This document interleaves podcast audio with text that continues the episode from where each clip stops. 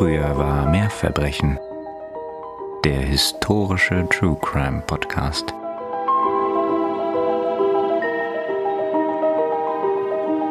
Eigentlich hatte es ein leichter Job sein sollen. Ein wenig leicht verdientes Geld. Es war nicht das erste Mal, dass Gideon und Henry auf der Newell Farm aushalfen. Doch diese Aufgabe schien ihnen ein wenig merkwürdig. Vielleicht war Stubb mit den Jahren etwas wunderlich geworden. Warum sonst würde er sie auf der Rückseite der Scheune einen Brunnen graben lassen? Und das, obwohl es auf der Farm schon einen einwandfrei funktionierenden Brunnen gab. Mit dem Handrücken wischt Gideon sich die Schweißperlen von der Stirn. Die Arbeit ist anstrengend. Noch einmal motiviert er seine schweren Arme zu einem Spatenstich. Das Metall des Schaufelblatts kratzt über etwas Hartes. Mit ihrer Entdeckung sollten sie Teil eines der kuriosesten Kapitel amerikanischer Kriminalgeschichte werden und ganz nebenbei der Wissenschaft eine wichtige Lektion erteilen. Oh mein Gott! Yes, ein szenischer Einstieg. Ich habe ihn so vermisst. Ja, ich auch. Ich habe mich auch yes. ein bisschen, äh, ja, ich bin ein bisschen overboard gegangen. Diesmal ist es ein bisschen lang, aber naja. Nein, ich find's super. Herzlich willkommen zurück, ihr Lieben da draußen. Wir freuen uns sehr, dass ihr wieder mit dabei seid. Welcome back. Ja. Ja, hier sind natürlich wie immer Nina und Katharina. Nach unserer Jack the Ripper Quadrologie sind wir wieder gelandet. Ja, nach der Jack the Ripper Mystery Tour. Das war nicht so ganz einfach, ne, Katharina? Ja, ich glaube, wir sind jetzt beide ziemlich ausgelaugt. Ja. Emotional wie rechercheseitig war das doch sehr aufreibend. Und deswegen bin ich froh, dass wir wieder bei anderen Fällen gelandet sind. Ja. Die ja auch scheinbar, zumindest lässt das deine Einleitung vermuten und erhoffen, etwas naja, bessere Laune verbreiten. Ja, heute habe ich mir überlegt, ein ganz besonderes Schmankerl für uns alle, weil mit den Jack the Ripper-Fällen ja doch ein bisschen ja, das war emotional schon sehr anstrengend für uns beide und ich denke für euch vielleicht auch. Deswegen machen wir heute was Lustiges. Mm, äh, es wird heute wieder keiner sterben und keinem ein körperliches Leid angetan. Von daher lehnt euch zurück, nehmt euch eine Tasse Tee. Und wenn ihr noch Zeit habt zwischendurch, könnt ihr wie immer sehr gerne auch auf Instagram bei uns mhm. auf dem mhm. Kanal vorbeischauen und uns gerne abonnieren, falls ihr das noch nicht gemacht habt. Uns ein Like da lassen, einen Kommentar schreiben mal zu unseren Posts oder auch sehr gerne eine private Nachricht, wenn ihr das gerne möchtet. Wir freuen uns immer riesig von euch zu hören. Ja, und hier an der Stelle nochmal vielen, vielen herzlichen Dank für die wirklich teilweise sehr, ja. sehr ausführlichen Nachrichten, die wir schon bekommen haben. Auch auch mit ganz tollen Ideen für neue Fälle. Ja, wir können es schon gar nicht abwarten. Genau. Und auch wenn du gesagt hast, es stirbt keiner und es wird keiner verletzt, jetzt bitte nicht wegschalten. Vertraut uns, es wird trotzdem gut. Ja, es ist ja auch nicht jedes Verbrechen ein Mord. Ne? Das stimmt. Wir hatten jetzt gerade so viele Morde, dass ich wirklich einfach mal ein bisschen Pause davon brauchte. Und deswegen begeben wir uns jetzt nämlich nach Cardiff. Und zwar nicht Cardiff im wunderschönen Wales, sondern das kleine ländliche Dörfchen Cardiff im US-Bundesstaat New York. Mhm. Ich will nur ganz kurz beschreiben, Nina hat gerade mit sehr viel Enthusiasmus ihre Notizen umgeblättert. Ich weiß, das könnt ihr nicht sehen, ja. das kann nur ich sehen, aber ich wollte es nur mal erwähnt haben, weil das äh, macht mich jetzt schon sehr beschwingt. ja, ich, ich habe heute auch ein positives Gefühl. So. also, ähnlich wahrscheinlich wie die beiden Herren, von denen wir ja schon in der Einleitung gehört hatten, zumindest am Anfang ein beschwingtes Gefühl hatten. Wir schreiben den 16. Oktober 1869 und die beiden Herren Gideon und Henry waren von dem Bauern William Newell dazu angestellt worden, einen Brunnen zu graben. Das hatten wir ja schon gehört in der Einleitung. Ist soweit so klar. Jetzt war es ein bisschen merkwürdig. Also es war früh am Morgen, als die beiden mit der Arbeit anfingen, gegen 9 Uhr. Und er möchte gerne, dass der Brunnen hinter der Scheune gegraben wird. Also äh, wir können uns alle vorstellen, das ist ein bisschen unglücklicher Ort, um da irgendwas äh, das Wasser zu holen, aber gut. Und es gab auch äh, einen Brunnen schon auf dem Hof, der wunderbar funktionierte und es eigentlich kein Problem gab. Also runzelten die beiden ein bisschen die Stirn, so Arbeitsbeschaffungsmaßnahme, ne? Und haben sich dann aber daran gemacht. Das Ganze lag auch sehr dicht an einem Baum so dass sie beim Graben wirklich so durch die Wurzeln sich da irgendwie machen mussten. Und es war wohl ziemlich anstrengend. Es klingt auf jeden Fall schon sehr ähnlich wie das, was wir so in unseren archäologischen Feldforschungen erlebt haben. Ich weiß, oder? Ich habe auch direkt gedacht, ja, das erinnert mich doch an diverse Grabungen, die wir zusammen äh, bestritten haben. Ja, total. Und dann weiß man auch, wie einem nachher irgendwie so ein bisschen die Lust schwindet. Ja. so nach Stunde drei. Aber ähm, von daher meinen Respekt haben die beiden, wenn sie da sich durch die Wurzeln kämpfen. Ja, meinen Respekt haben die auch, weil es soll auch wirklich ziemlich warm gewesen sein. Ich meine, gut, sie werden dafür bezahlt, aber sie sahen wahrscheinlich das auch alles als ein bisschen sinnlos an. Jedenfalls graben sie immer weiter runter und dann so in ein Meter Tiefe, wie ich das ja schon beschrieben habe, kommt plötzlich der, der Spaten auf was Hartem auf. Es gibt halt so ein Kratzgeräusch. Das ist natürlich erstmal spannend. Also kratzen sie so ein bisschen die Erde weg und entdecken dann einen großen menschlichen Fuß, Äh. der wahrscheinlich oder der so wirkt wie eine Versteinerung. Hast du nicht gesagt, es stirbt niemand in dieser Folge? Ja, es ist, ja. Hast du, war das gesagt, Fake es News? wird keiner ermordet. Ich habe nicht gesagt, dass keiner tot ist. Ah. Ja, das ist ja, es es wird keiner aktiv hier ermordet. So. Jedenfalls finden sie diesen Fuß und der hat auch alles, ne? Da sind Adern drauf, kannst du noch richtig erkennen, die Poren in der Haut. Das ist wirklich, also die gucken sich das an. Und der eine Herr, man weiß jetzt nicht mehr genau, ob es Gideon oder Henry war, aber einer von beiden dachte dann zunächst mal, dass es eine Bestattung von amerikanischen Ureinwohnern war, auf die sie da gestoßen waren. Und dann haben die beiden halt weitergegraben, sind natürlich jetzt so richtig ambitioniert, ne? Weil das, Das ist ist natürlich ein geil. Weißt du, jeder andere wäre jetzt abgeschreckt oder so, aber die beiden denken sich erstmal, Entdeckerdurst ergreift uns, wir graben immer weiter. Genau, das war schon so ein Fund. Das war gerade zu der damaligen Zeit schon äh, sehr interessant für die zwei. Da kommen wir später nochmal zu. Jedenfalls graben sie weiter und graben diese menschliche Figur aus oder diesen menschlichen Körper und stellen fest, dass der Körper drei Meter lang ist. Was? Ja, und das ist natürlich für einen menschlichen Körper doch ziemlich groß. Ein prähistorischer Dimension. Riese oder was soll das dann gewesen sein? Genau. Ah. Also so zumindest sieht es jetzt erstmal aus. Ich kenne das tatsächlich nur aus der Archäologie, dass man früher gedacht hat oder zeitweise gedacht hat, dass zum Beispiel diese Megalithbauten, die wir in Norddeutschland auch haben, dass Genau. die von riesigen Menschen genau gebaut worden sind. Genau, also dieser Gedanke oder diese Idee, dass es Riesen gab, ist eigentlich auf der ganzen Welt verbreitet. Jedes Volk hat irgendwie so seine eigene Erzählung dazu. Und das ist von daher ja gar nicht so ein äh, abwegiger Gedanke. Ne? Also vielleicht hat man da jetzt ja wirklich einen, einen versteinernden Riesen gefunden aus der Urzeit. Also als man ihn dann ausgegraben hatte, konnte man halt die Dimension so richtig sehen oder diese Form so richtig sehen. Wie gesagt, der war gut drei Meter lang. Die anderen Gliedmaßen hatten entsprechend auch die richtige Größe. Also die war, das war halt von der Proportion her so wie ein menschlicher Körper war. Nur ziemlich lang, also ziemlich groß.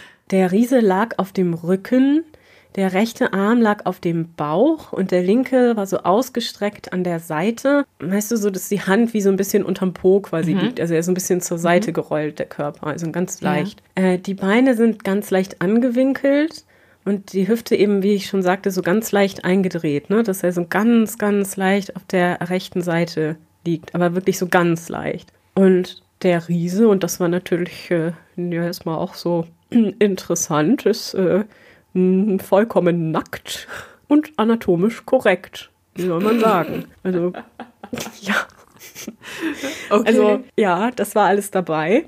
Jedenfalls konnte man, habe ich ja auch schon erwähnt, man konnte sogar die Poren erkennen, der Haut und Adern und Venen auch unter der Haut, wie sie sich da so lang zogen.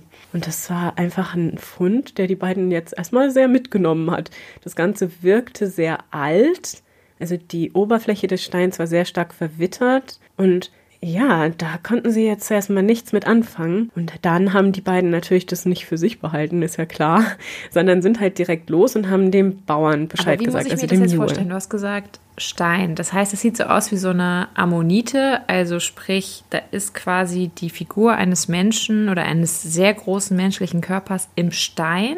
Oder ist dieser Körper als Körper zu erkennen? Ja, genau, also der Körper ist zu erkennen. Also das ist ein Körper aus Stein. Ah, okay. Ja? Sieht ein bisschen aus wie so eine Statue aus Stein. Okay, und trotzdem dachten sie aber, dass es ein Mensch ist und keine oder eine Versteinerung ist und keine Statue. Genau, das ist die, ja genau, das ist erstmal die Idee, wenn man ja auch alles erkennen kann, ne? die Poren und, und so. Okay. Und es war ja so, dass die Wissenschaft der Paläontologie, also die Wissenschaft, die sich mit der Entwicklung des Lebens auf der Erde beschäftigt, also auch sowas wie Fossilien und so weiter als Forschungsgegenstand hat, war noch sehr, sehr jung zur damaligen Zeit. Es war so Ende des 18. Jahrhunderts, dass die Wissenschaft überhaupt als solche etabliert wurde. Und das ist jetzt gut 70 Jahre später. Wir befinden uns in einem kleinen Dorf in äh, ländlichen Amerika. Da war jetzt nicht jeder in der Lage, ein Fossil zu erkennen als solches. Ja? Und es war so, dass diese Forschung, diese Forschung an der Urgeschichte sehr, sehr prominent war zur damaligen Zeit. in der Diskussion und auch in der populärwissenschaftlichen Diskussion. Aha. Also es war etwas, das die Menschen schon beschäftigt hat. Also man hat von Fossilien gehört und man hat da tatsächlich auch öfter Fossilien gefunden, also ganz normale Fossilien, die, da der Boden dafür einfach sehr, sehr gut geeignet war, also versteinerte Lebewesen hervorzubringen deswegen kannte man das in der Gegend schon. Also äh, zunächst mal war das so die Erklärung der Wahl. Und natürlich verbreitete sich dann die Nachricht von diesem versteinerten Riesen wie ein Lauffeuer in der ganzen Dorfgemeinschaft. Und das ganze Dorf fing an, dahin zu pilgern. Also es gibt Berichte davon, wie Männer ihre Arbeit quasi stehen gelassen haben und losgegangen sind und Frauen mit kleinen Babys umgeschnallt, damit sie auch hingehen und den Riesen sehen konnten. Es war, wie gesagt, etwas, das die Menschen sehr beschäftigt hat. Deswegen war das Interesse daran auch sehr, sehr groß. Also man hat sich schon Gedanken darüber gemacht, was es wohl gegeben haben könnte an so ausgestorbenen Tier- und Pflanzenarten ja. und auch vielleicht sogar Menschenvorfahren. Denn man muss sich jetzt überlegen, Darwins über die Entstehung der Arten war erst zehn Jahre mhm. alt. Also das war für die Menschen noch ein ganz, ganz neuer Gedanke. Die Evolutionstheorie überhaupt, aber eben auch sowas wie ähm, das ganze Konzept der Evolution, ne? Also ich meine, dass Richtig. es aufeinander aufbauende Entwicklungen gibt. Richtig, aber auch einfach die Tatsache oder die Idee, zur damaligen Zeit würde ich es vielleicht eher so nennen, die Idee, dass die Bibel nicht recht hat. Das würden jetzt einige Kreationisten auch weiterhin behaupten, dass wir damit ja, deswegen sage ich ja vorsichtshalber die Idee, ich meine, unsere Meinung dürfte da relativ klar sein, ja. aber. Obwohl, ganz kurzer Disclaimer bitte, der mir wichtig ist: Archäologen sind keine Paläontologen. Oh nein, das ist wirklich sehr ja. wichtig, ja. Wir graben keine Dinosaurier nein. aus. Ich würde gerne, aber nein. Nee, leider nicht. ähm, haben auch keine Ahnung von sowas. Also Fossilien können wir auch nicht bestimmen. also bringt uns keine. Bringt, hilft nicht. Denn natürlich stand die Evolutionstheorie und auch einfach die Paläontologie mit ihrer Erforschung eines Lebens auf der Erde, das so, so weit zurücklag, im direkten Gegensatz dazu, was in der Bibel erzählt wird wie die Bibel uns erklärt, woher die Erde kommt und wie das alles entstanden ist. Also das wird ja alles in Genesis beschrieben, mhm. ne? kennen wir ja alle. Am Anfang schuf Gott Himmel und Erde.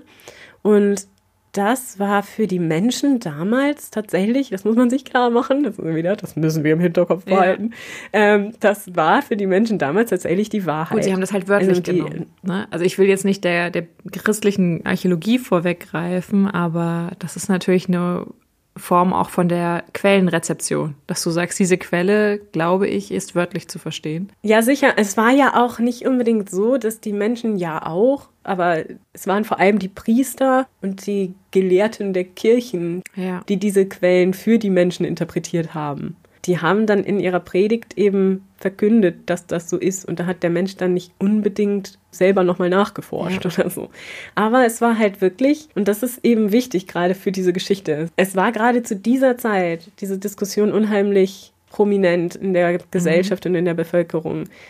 Dieser Unterschied, dieser Clash von Wissenschaft und Kirche und von Kreationismus und Evolution. Ja, aber ich finde zum Beispiel total spannend, dass es mittlerweile viele Leute gibt, auch Wissenschaftler, die das ganz gut verbinden können. Ne? Die Bibel und die wissenschaftlichen Fakten, die wir haben, weil das hängt immer davon ab, wie du dieses Buch beziehungsweise diese Bücher interpretierst. Und ich glaube, es gibt auch wissenschaftliche Möglichkeiten, beides zu versöhnen und zu kombinieren. Aber das ist natürlich jetzt auch eine eher moderne Entwicklung. Ja, sowieso. Also wir können jetzt leider nicht darauf Nein. eingehen, wie die Bibel als Quelle zu verstehen ist und in ihrer Zeit und als Kodex einer Religion und so. Das, das können wir jetzt nicht äh, hier ausführen. Wichtig an dieser Stelle ist eben, dass die Menschen diese beiden Formen von Wissen hatten und mit diesen Augen, mit diesem Wissen diesen Riesen sahen, der jetzt da ausgegraben ja. worden war.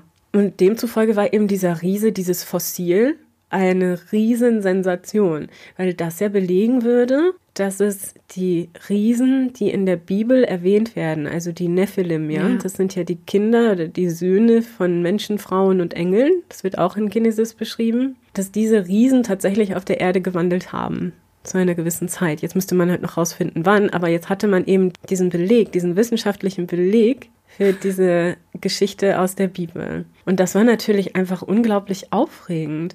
Und so war es tatsächlich so, dass in den nächsten Tagen tausende Menschen nach Cardiff auf diese Farm kamen. Oh und der Newell, also der Farmer, hat zuerst mal ganz bescheiden vorgeschlagen, man könnte den Riesen ja auch wieder eingraben. Man müsste den ja jetzt nicht hier ausstellen und es sei ja auch ein Lebewesen gewesen und so weiter.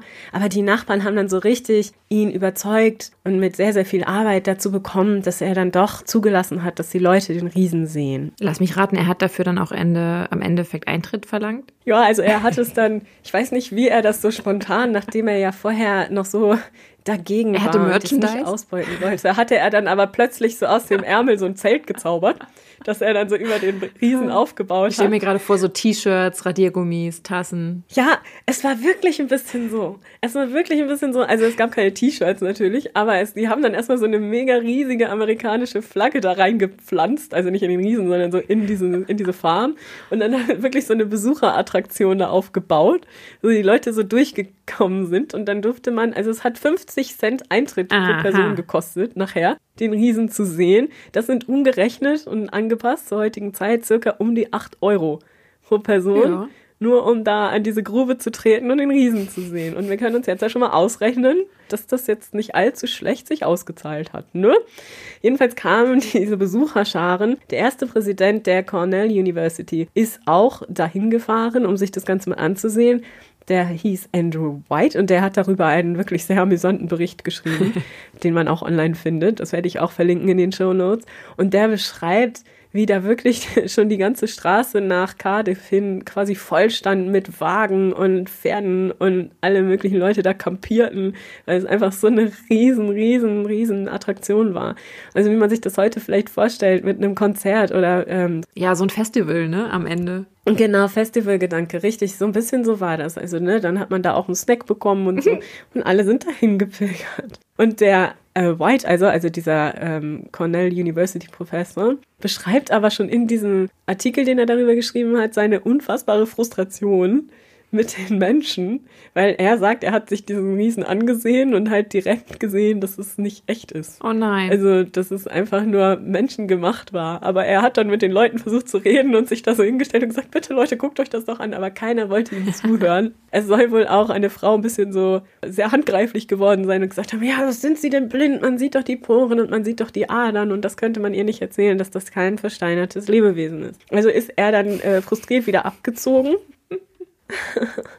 und natürlich springen auch die Zeitungen sofort auf diesen Fund auf.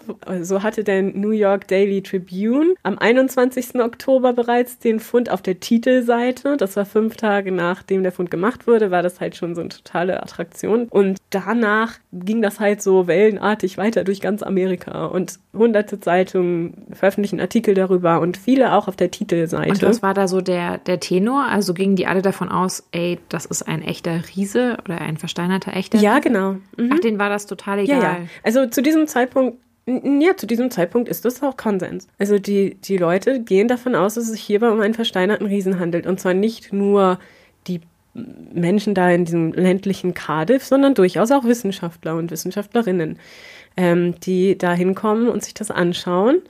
Und es bilden sich halt so drei Lager, wobei aber dieser versteinerte Riese immer noch eigentlich so zumindest populärwissenschaftlich im Vordergrund steht. Also es gibt Wissenschaftlerinnen, die äh, sagen, das sei ein versteinerter Mensch. Aha. Es gibt Wissenschaftlerinnen, die sagen, es ist eine Statue Aha. aus vergangener Zeit, ein Beleg für eine untergegangene Zivilisation, so etwas wie Atlantis oder Ah, so. okay, also ein archäologisches Artefakt im Endeffekt. Ja. Genau. Also es kommen sowohl äh, Archäologen als auch Paläontologen an diese Stelle, aber auch alles mögliche andere, ne? Also Kirchenvertreter und so. Und jeder hat halt so seine eigene Meinung. Also die Kirchenvertreter sind natürlich hauptsächlich der Meinung, oder was heißt natürlich, sie sind hauptsächlich der Meinung, dass, dass sich dabei eben um einen Nephilim handelt, also einen Riesen, wie er in Genesis erwähnt wird. Dann gibt es auch Paläontologen, die durchaus dieser Meinung sind. Und dann gibt es Archäologen, und Geschichtsforscher im weitesten Sinne, die der Meinung sind, es handelt sich hierbei um eine Statue. Zunächst wurde ja auch vermutet, dass es sich um eine Bestattung der amerikanischen Ureinwohner handeln könnte. Aber die Onondaga Nation People, die in dieser Gegend der indigene Stamm sind, haben sich diesen Riesen angeschaut und dann verkündet, das könnte kein Stammesmitglied des Onondaga Tribes sein, weil der eindeutig kaukasische Gesichtszüge habe. Ich so, ich dachte, die sagen irgendwie so, äh, nee, wir bestatten unsere Mitglieder quasi immer dadurch, dass wir sie verbrennen und gar nicht, dass wir sie in die Erde geben. Ne? Ja, es ging ja wahrscheinlich eher darum, dass das irgendwann mal in der Vergangenheit passiert mhm. sein soll, weil also, äh, ja, dass das jetzt keine aktuelle Bestattung eines Onondaga-Members war, ist, glaube ich, relativ klar. Dann gab es aber auch noch das immer größer werdende Lager der Menschen, die gesagt haben, das ist ein Hoax, ne? So wie der White eben ja. auch da von der Cornell University. Aber zu der Zeit war populärwissenschaftlich auf jeden Fall noch die These, entweder versteinerter Riese oder eine Statue. Aber der Riese ist natürlich ein bisschen oder war damals natürlich ein bisschen spannender und das wollte man ganz gerne. Und dann konnte man daraus ja auch so eine ganze Kontroverse machen. Ne? Also äh, was belegt das dann alles und wenn das stimmt, was ist das, was bedeutet das für uns und so. Aber hatten diese Vertreter dieses Lagers auch eine Erklärung dafür, wie der da hinkommt und warum der da liegt? Und gab es irgendwie noch einen Fundzusammenhang? Also sprich, irgendwie eine Siedlung oder andere Bestattung oder so? Oder haben die einfach gedacht, der taucht da, warum auch immer, mitten auf dem Feld einfach so auf? Also was du jetzt gerade machst, ja. Das ist ja völlig richtig, aber du gehst dann mit den Augen eines modernen Archäologen ja. an. Also damals war das einfach nicht so. Du hast halt was gefunden, das hast du im Zweifel ausgekühlt und dann ins Museum gestellt. Ja, also du hast diese ganzen Dinge, die uns so vehement eingetrichtert ja. wurden im Studium, die Fundzusammenhänge und eine vorsichtige Betrachtung des Ganzen, war damals einfach noch nicht so angesagt. Dazu kommen wir ganz am okay. Ende nochmal, denn ich hatte ja schon erwähnt, dass es wichtige Lektionen gab hier aus dieser Geschichte für die Wissenschaft und das gehört dazu dass man tatsächlich vielleicht nicht immer dem ersten Eindruck trauen sollte. Jedenfalls steigt das Interesse an dem Riesen immer mehr. Und natürlich bleibt es nicht aus, dass auch andere Leute was von diesem Kuchen abhaben möchten. Und so, so versuchen mehrere Leute, den Riesen zu kaufen von Newell oder auch Anteile an dem Riesen zu kaufen. Und nachher, nachdem er sich halt hat so Angebote machen lassen von rechts und links so und alles, ne, hat, ja, verkaufte der Newell einen 75% Anteil an dem Riesen an eine Gruppe von Geschäftsleuten aus Cardiff unter der Leitung von einem gewissen David Hannum. Und das war am 23. Oktober, dass dieser Verkauf abgeschlossen wurde. Aha. Und die Geschäftsleute waren nicht dumm. Ne? Die haben sich auch gedacht, ha, also das ist schon ein bisschen außergewöhnlich. Mal gucken, dann machen wir mal, gehen wir mal auf Nummer sicher, dass wir jetzt nicht unser Geld verlieren. Und dann haben sie eine Klausel einbauen lassen in diesen Kaufvertrag, dass das ganze Geld zurückgezahlt werden muss, inklusive äh, Zinsen und so weiter, wenn sich innerhalb von drei Monaten rausstellen sollte, dass es es sich dabei um einen Fake handelt. Also, also war jetzt der Task, quasi dafür zu sorgen, dass es nicht vor drei Monaten rauskommt. Genau, das könnte man jetzt vermuten. Ne? Also ja, jedenfalls, wir rechnen das mal kurz aus. Das bedeutet, so bis Ende Januar oder so hat man Zeit. Ja. Ähm, oder muss man es hinkriegen, dass der Hoax nicht auffliegt, wenn es dann ein Hoax war? Nein, nein, wir wollen jetzt niemanden verstören, der als Kreationist zuhört. Nee, genau. Jedenfalls bezahlten diese Geschäftsleute für diese 75% Anteil an dem Riesen fast eine halbe Million Euro in modernem Geld, also umgerechnet. Okay. Also du siehst, das ist schon gar nicht so schlecht, ja. Jetzt können wir uns vielleicht schon mal anschauen, was sich so im Hintergrund der ganzen Geschichte abspielte und in den letzten Jahren auch schon abgespielt oh, ja. hatte. Und zwar hatte der Newell einen entfernten Verwandten. Der Name des Herrn war George Hull und er war ein bekennender Atheist, Skeptiker und glaubte mit absoluter Überzeugung an die Wissenschaft und an die wissenschaftliche Methode. Er war ein Händler, zu der Zeit dieser Geschehnisse, ein Tabakhändler in der Gegend in und um Cardiff herum und äh, Syracuse und im Staat New York. Und wie gesagt, gab es zu der Zeit ja diese Kontroverse sehr stark in der Öffentlichkeit, auch in Zeitungen. Also es wurde kontrovers ja. diskutiert. Evolution versus Kreationismus. Und der Herr Hall war irgendwann geschäftlich in Iowa unterwegs und äh, hat dann da in einer Bar einen Methodistenpriester getroffen, nämlich den guten Reverend Turk. Und die beiden sind dann mit anderen Beteiligten in dieser Bar wohl äh, über ein paar Getränke ins Diskutieren gekommen und ein Streit entbrannte, ob auf dieser Welt jemals Riesen gewandelt haben oder nicht.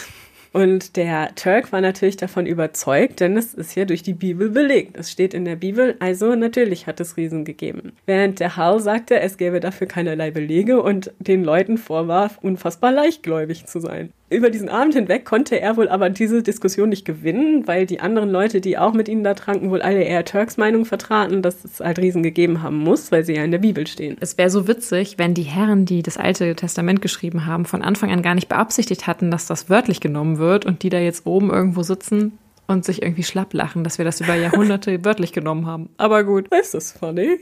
Ja. ja.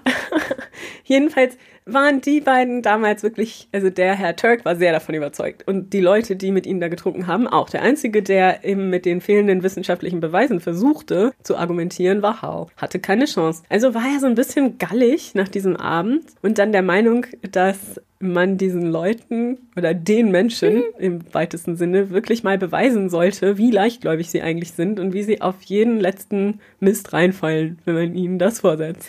er kaufte zu dem Zweck einen gewaltigen Block Kalkstein in Montana. Übrigens ganz lustig noch so Side Note. Er hat den Leuten da bei dem Steinbruch erzählt, er bräuchte diesen großen Block, um eine Statue von Abraham Lincoln zu machen. und ließ das Ganze dann nach äh, Chicago liefern, so mit Boot und allem, und heuerte dann zwei Steinmetze an. Er selbst soll Modell gelegen haben. Das heißt also, äh, diese anatomisch korrekte Darstellung ist ähm, die Darstellung von Herrn Hall. Oh mein Gott. Und als die beiden Steinmetze dann diese Statue von ihm fertiggestellt hatten, war er aber noch nicht so ganz zufrieden mit dem Resultat. Und er hat dann noch selber so mit, mit so kleinen Werkzeugen weiter darin rumgemacht. Äh, Zum Beispiel hat er mit einem Schwamm und Wasser so ähm, Abnutzungsspuren da reingewaschen und so kleine Rinnsale und äh, mit Sand das Ganze so bearbeitet. Und er hatte zum Beispiel auch so einen Hammer, in den er so Nägel eingesetzt hat vorne. Aha so rangemacht. Und damit hat er diese Poren Nein. gemacht. Weil er, er der Meinung war, dass man halt die Hautporen sehen musste, sonst würde einem das ja keiner glauben, dass das eine echte Versteinerung ist. Ja gut, ich meine, wenn er das macht, dann macht das richtig. Ne? Also offensichtlich ist er kein Mann für halbe Sachen. Nee, also er hat da schon Arbeit ja. rein investiert. Übrigens hatte der, der Riese ursprünglich auch mal Haare und einen Bart. aber aber Hall hat dann gelernt, dass Versteinerung, also das Haare nicht versteinern und hat das Ganze dann höchstpersönlich selber wieder abgemeißelt. ja. Ja, und als er die Statue dann fertig hatte, ist er mit in so einer Nacht- und Nebelaktion mit einem Wagen und so einer großen Holzkiste hat er sich aufgemacht nach Cardiff und äh, das Ganze auf die Farm seines Verwandten Newell gebracht, den er vorher natürlich gebrieft hatte ja. darüber. Das war ein Jahr vor dem Auffinden ungefähr. Und dann haben die beiden, also der Newell und der Hal, so in so einer Nacht- und Nebelaktion hinter der Scheune so ein Loch gegraben und diesen Riesen da drin verscharrt. Und sie haben dann sogar noch die Wurzeln des Baumes so, über den Riesen gelegt. Das soll wohl relativ aufwendig gewesen sein, damit das halt so aussah, als würde der da schon jetzt seit 100.000 Jahren liegen. Oh, wie gut. Ja, ich weiß. Und dann haben sie das Ganze wieder zugekohlt und da so ähm, Klee drauf gesät, damit das Ganze aussieht, als würde das halt so undisturbed sein. Da mussten sie natürlich auch die Stelle hinter der Scheune nehmen, die halt keiner ja. sah. Also es war schon so ein bisschen, aber ist halt im Endeffekt auch keinem aufgefallen. Also, ne? Jedenfalls lag der Riese dann da dann hat Hal Newell angewiesen, so ungefähr ein Jahr später, dass es jetzt dann an der Zeit wäre, den Riesen auszugraben. Aha. Woraufhin er dann unsere beiden Freunde Gideon und Henry angestellt hat und die haben das dann ausgegraben. Natürlich nichts ahnen. Ja, ja. Die wussten tatsächlich nichts davon. So, und so nahm das Ganze seinen Lauf. Jedenfalls hatten wir ja gerade unsere Geschäftsleute aus Cardiff verlassen, die sich jetzt einen Riesen gekauft hatten und mit diesem Ding auf Tour gehen wollten. Und zwar fuhr man zuerst nach Syracuse und stellte den Riesen da aus wo dann auch wieder die Leute Eintritt zahlten, um diesen Riesen zu sehen. Also das war schon ein großer finanzieller Gewinn, den ja. man da hatte. Und das war halt auch immer so eine, so eine ganze Show darum rum, ja. Ach, die nehmen aber den ganzen Riesen, weil ich dachte, wenn sie nur 75 Prozent gekauft haben, dann nehmen sie. Weißt du? Alles außer Schienbein und Füße. Den Kopf dürfen sie nicht mitnehmen. Nein, die 25 Prozent beziehen sich natürlich, äh, 75 Prozent beziehen sich natürlich auf die. Wie geil. Die beziehen sich natürlich auf die Einkünfte. Oh Mann. In meinem Kopf tuten die jetzt gerade mit so einem Dreiviertelriesen durch die Gegend. So, Dreiviertel der Mona Lisa. Das Lächeln ist leider woanders. Während dieser Zeit in Syracuse sah auch ein Mineningenieur den Riesen und der wusste zu berichten, dass es absolut sicher nicht echt sein konnte, weil der Kalkstein sehr, sehr schnell verwittert. Das heißt, diese Verwitterungsspuren, die man als Zeichen für diese äh, Antiquität ja nehm, äh, nahm, seien einfach ganz schnell zu erzeugen, was wir ja auch wissen. Die sind ja innerhalb weniger Stunden mit dem Schwamm erzeugt ja. worden und dann halt noch ein bisschen ein Jahr lang äh, Regenwasser oder so in der Grube. Aber äh, ihm wollte auch keiner so richtig zuhören und ein Paläontologe von der Yale-Universität, nämlich es ist ein sehr viktorianischer Name, Othniel Marsh, also falls jemand sein nächstes Kind so nennen möchte, tut es nicht. Also Othniel jedenfalls sah sich das auch an und konnte wirklich mit einem Blick sofort ausschließen, dass es echt sei. Und Aber sehr gut, dann hat er die Ehre von Yale gerettet und bewahrt Ich hatte jetzt schon befürchtet, dass er gesagt hat, oh, das ist bestimmt echt. Ja, aber also es gab wirklich viele seiner Kollegen, die gesagt haben, es sei echt, ja. Also Oh das ist ja, und der Herr Marsch sagte, es handelte sich dabei ganz sicher um Humbug. Er sagte, die Spuren des Meißels seien noch so deutlich sichtbar, dass ähm, er es einfach unverständlich findet, wie Leute das glauben können. Und das war so Ende November 1869. Ja, als also der Riese in Syracuse ausgestellt ist, kommt kein geringerer als P.T. Barnum, The Greatest Showman, und sieht den Riesen in Syracuse. Er ist natürlich total begeistert, weil er ist zu der Zeit noch nicht der berühmte Zirkusbetreiber, den er später Ja. wird, sondern hat noch sein American Museum in New York City, wo er gerne nun diesen Riesen ausstellen möchte, denn er hat ja schon andere fantastische Dinge da, wie zum Beispiel die Fiji Mermaid Ja. auch immer sehr gut und eine Reise wert. Jedenfalls hat er dann diese Geschäftsleute gefragt, ob er nicht diesen Riesen kaufen könnte. Er hat auch sehr, sehr viel Geld dafür geboten, aber die wollten nicht verkaufen, weil sie natürlich ihr das Ganze noch als ja die Potenzial brauchten ihre 75 Prozent. Richtig. Und jetzt, Barnum wäre nicht Barnum, wenn er nicht Ressourcen hätte. Also geht er los und lässt sich einfach selber einen Riesen machen. Also die, die, die machen dann halt noch eine exakte Kopie davon. Nein, wie gut. Und dann wird die Fälschung in seinem American Museum in New York Die ausgestellt. Fälschung der Fälschung. Und auf I love it. die Fälschung der Fälschung und auf den Plakaten ist zu lesen, was ist es? Ist es eine Statue? Ist es eine Versteinerung? Ist es ein fantastischer Betrug? Ist es der sterbliche Überrest einer ehemaligen Rasse? Und so hat Barnum das ja immer gemacht. Das ist ja sein absolutes Markenzeichen. Er hat ja nie behauptet, Er hat ja nie geflunkert. Ja. Nee, das, was er da hat, sind wirklich, was auch immer das dann gerade war, diese Fabelwesen. Sondern er hat immer diese Neugier der Menschen angesprochen und sie im Grunde eingeladen, sich ihr eigenes Urteil zu bilden. Und so auch hier. Und natürlich kommt es, wie es kommen musste. Die Fälschung der Fälschung outperformt die Fälschung. und mehr Besucher sehen sich Barnums. Riesen an als das Original. Das heißt, den Leuten ist auch noch scheißegal, dass es offensichtlich zumindest ja noch nicht mal dieses Original sein kann. Ja, also ich bin mir nicht ganz sicher, inwieweit den Leuten das klar war. Ich glaube, so den gemeinen Menschen war es nicht unbedingt klar. Es kommt dann nachher auch noch der Originalriese nach New York City zur Ausstellung Ja. und wird halt so total outperformed. Also das heißt, der hat halt so gar keine Chance gegen Barnums Ausstellung. Und die gehen halt alle zu ihm. There's no business like show business.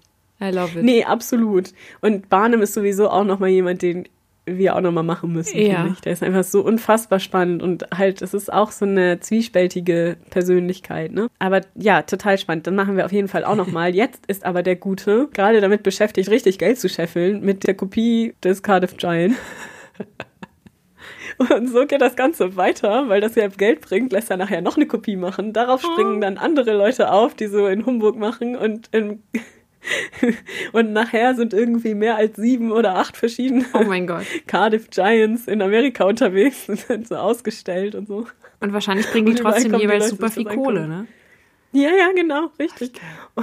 Und nachher ist es halt so, dass die, die Besitzer des Originals, also des Originals, des Giganten, der ursprünglich mal in Cardiff gefunden Ja. worden war, verklagen dann Barnum oder wollen gerne Barnum verklagen, weil er eine Fälschung angefertigt hat und mit der Fälschung Geld verdient. Und dann hat der Richter aber diese Klage abgewiesen mit den Worten, und sie sollen doch ihren Riesen da mal hinbringen und wenn der belegen kann, dass es sich bei ihm nicht um eine Fälschung handelt, dann würde er dieses Verfahren eröffnen.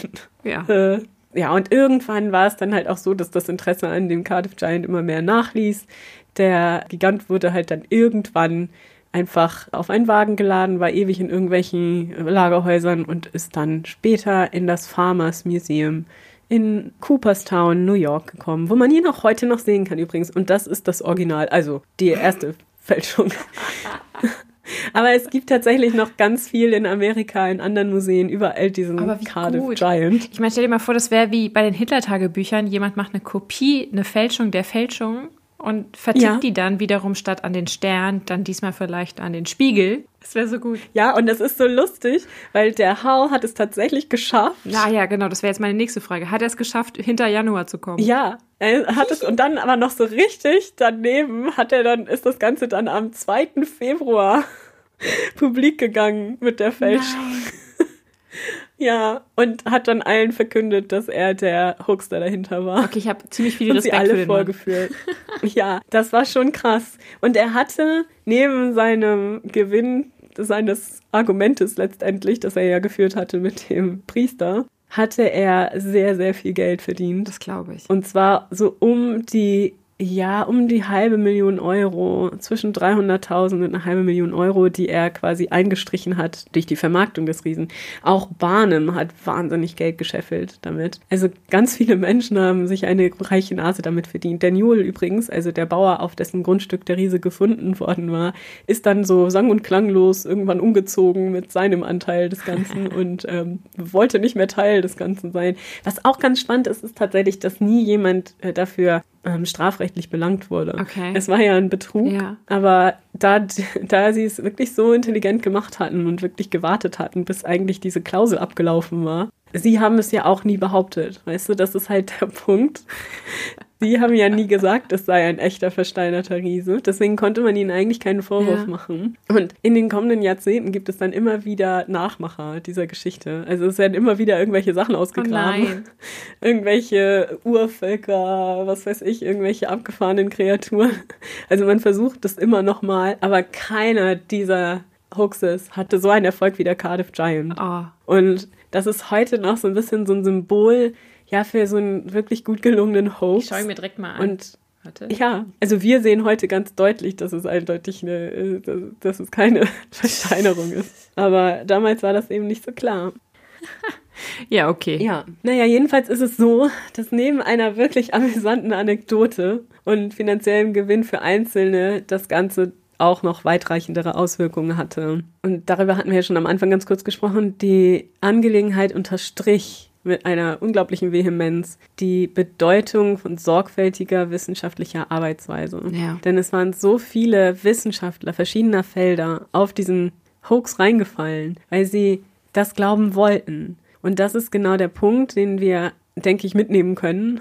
Wir lachen vielleicht beim Anblick dieser Leichtgläubigkeit und sagen, wie konnte man denn diesen Mist glauben? Ist doch offensichtlich nicht echt. Aber es gibt so viele Verschwörungstheorien, so viele Hoaxes, auch heute noch. Wie viele Videos gibt es online von irgendwelchen riesigen Wesen, was weiß ich, Drachen, UFOs gehören auch dazu. Diese ganzen, Yeti. ja, diese ganzen Dinge, die so am Rande der Vorstellung vielleicht existieren, irgendwo in der Mythologie sich befinden und für die dann so Belege einen einfach oder unheimlich viel Aufmerksamkeit generieren. Du musst ja gar nicht so weit gehen, ne? Also man muss ja gar nicht bis zu Chemtrails gehen. Es gibt ja heutzutage immer noch Menschen oder es gibt heute immer noch Menschen, die wirklich glauben, Donald Trump sei gewählt worden und sei seines Ja, Sieges richtig, beraubt mhm. worden. Das ist ja genau das Gleiche, ne? Die wollen das glauben. Der Mensch ist so gestrickt. Wenn wir etwas glauben wollen, wir haben eben diesen Confirmation Bias, Ja.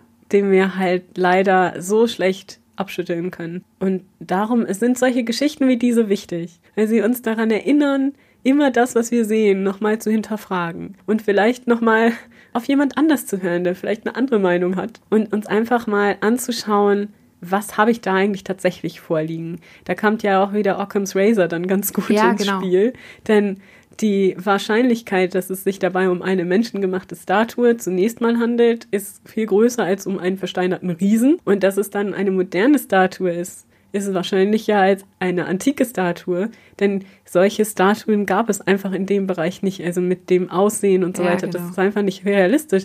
Aber die Wissenschaftler damals in absolut guter Absicht haben das so sehen wollen, weil sie eine Sensation gesehen haben, weil sie etwas gesehen haben, das ihnen neu war und das sie fasziniert hat. Jeder auf seine Weise, ob er der Meinung war, es ist eine Versteinerung oder eine antike Statue in irgendeiner Form. Das Traurige daran ist, dass wirklich Existenzen durch diesen Fall ruiniert wurden. Also es gab ein paar Wissenschaftler, sowohl Paläontologen als auch Archäologen, die danach eigentlich nie wieder einen Fuß auf den Boden bekommen haben, weil sie diesem Hoax aufgesessen Ja. waren und darüber publiziert haben und darüber Artikel geschrieben haben und sich positiv darüber äußerten, dass sie nun der Meinung waren, dass es sich hierbei um ein echtes Artefakt handelt. Und das hat ihnen die wissenschaftliche Welt nie so richtig verziehen. Das heißt, das hatte schon auch wirklich negative Auswirkungen auf Menschen. Auch wenn es insgesamt eher eine lustige Geschichte ist, so ist sie vielleicht doch eine, die uns so ein bisschen nachdenklich zurücklässt. Und vielleicht auch mit der Frage, wie leicht man vielleicht selber manchmal Dinge glaubt, wenn man sie glauben möchte. Ja, aber sie zeigt ja auch ganz schön, mit wie viel Inbrunst man ein Argument vertreten kann. Ja, richtig. Also das finde ich sehr Und beeindruckend. er hat seinen Punkt wirklich sehr, sehr gut rübergebracht, ne? Weil es hat ja 1A so funktioniert, wie er sich das gedacht hat. Ja. Das war schon eine wirklich lustige Idee und ich meine, ne, dafür kann man nur seinen Hut ziehen. Aber es ist, wie gesagt, auch teilweise schwierig für die Menschen, die davon negativ betroffen waren. Ja, natürlich. Aber es zeigt ja auch ganz schön, dass sowas wie Leichtgläubigkeit und Confirmation Bias ist nichts, ist keine moderne Erfindung. Oh nein, gar sondern nicht. wahrscheinlich eher so eine anthropologische Konstante und die gab es schon immer. Und die sehen wir hier auch nochmal ganz stark. Und es ist eben auch so, je komplexer die Welt um uns herum wird und je komplexer die Erklärungen um uns herum werden, umso mehr kann es zu solchen Verwirrungen kommen. Weil wir einfach als Laien oft die Wissenschaft hinter bestimmten Phänomenen nicht verstehen. Also zum Beispiel die Paläontologie war den Menschen ein Begriff, die konnten was damit anfangen, aber wie jetzt eine Versteinerung funktioniert, wie sie entsteht, was für Anzeichen es dafür gibt, dass es eben nicht einfach nur irgendwas ist, das plötzlich zu Stein wird. Ja. Das war den Menschen nicht klar. Das war nichts, das sie in, ihrer, in ihrem populärwissenschaftlichen Wissen irgendwie erklären konnten. Natürlich auch nicht alle, es sind ja auch viele der Meinung sofort gewesen, dass es ein Hoax war. Aber selbst Wissenschaftlern und Menschen, die sich mit sowas beschäftigen, ist es nicht immer gelungen, diese Grenze zu ziehen, weil sie irgendwo in sich selbst den Wunsch hatten, das glauben zu wollen. Ja, genau. Auch gar nicht bewusst vielleicht. Aber es ist eine so interessante Geschichte. Es ist so witzig mit äh, P.T. Barnum Ja. und diesen ganzen Verwicklungen, die dann irgendwie entstehen. Es ist einfach so ein sympathischer Hoaxstar, Ja. der ähm, wirklich einen Punkt gemacht hat. Genau. Also von daher vielen Dank für diesen wieder etwas positiven nächsten Schritt in 2021 für uns. Ja, ich hoffe, dass euch der Fall auch interessiert hat und dass es euch gefallen hat. Ich weiß, es ist diesmal nicht so klassisches True Crime, aber die Geschichte gehört tatsächlich auch zur Kriminalgeschichte Amerikas und tatsächlich nicht nur zur Kriminalgeschichte, sondern auch zur Geschichte der Wissenschaft. Und das ist eine sehr, sehr schöne Verbindung. Die Archäologie und Paläontologie haben nach dieser Geschichte in Amerika tatsächlich merkbare Veränderungen vorgenommen. Also die wissenschaftliche Arbeit ist wirklich von diesem Fall beeinflusst worden und die Art, wie wir heute lernen, Archäologie zu betreiben und sicherlich auch Paläontologie, ist beeinflusst, ohne dass es uns jemals bewusst wäre, durch diese Geschichte um diesen gigantischen Hoax, äh, der so viel Wissenschaftler auch wirklich äh, ins Straucheln gebracht Und dann hat. passt die Geschichte auch noch sehr gut auf die Ereignisse, die wir gegenwärtig in der Welt beobachten können. Von daher, Genau. Boah, was ein Rundumschlag. Ja, und deswegen möchte ich diesmal vielleicht eigentlich mit den Worten von Alexander von Huxilla schließen. ich bin sicher, ihr kennt alle schon Huxilla. Wenn ihr das noch nicht kennt, unbedingt reinhören. Die machen einen ganz tollen Podcast seit zehn Jahren. Und ich bin auch ein großer Fan davon. Und zwar immer schön skeptisch bleiben. In diesem Sinne sagen wir bis zum nächsten Mal bei Früher war mehr Verbrechen. eurem historischen True Crime Podcast.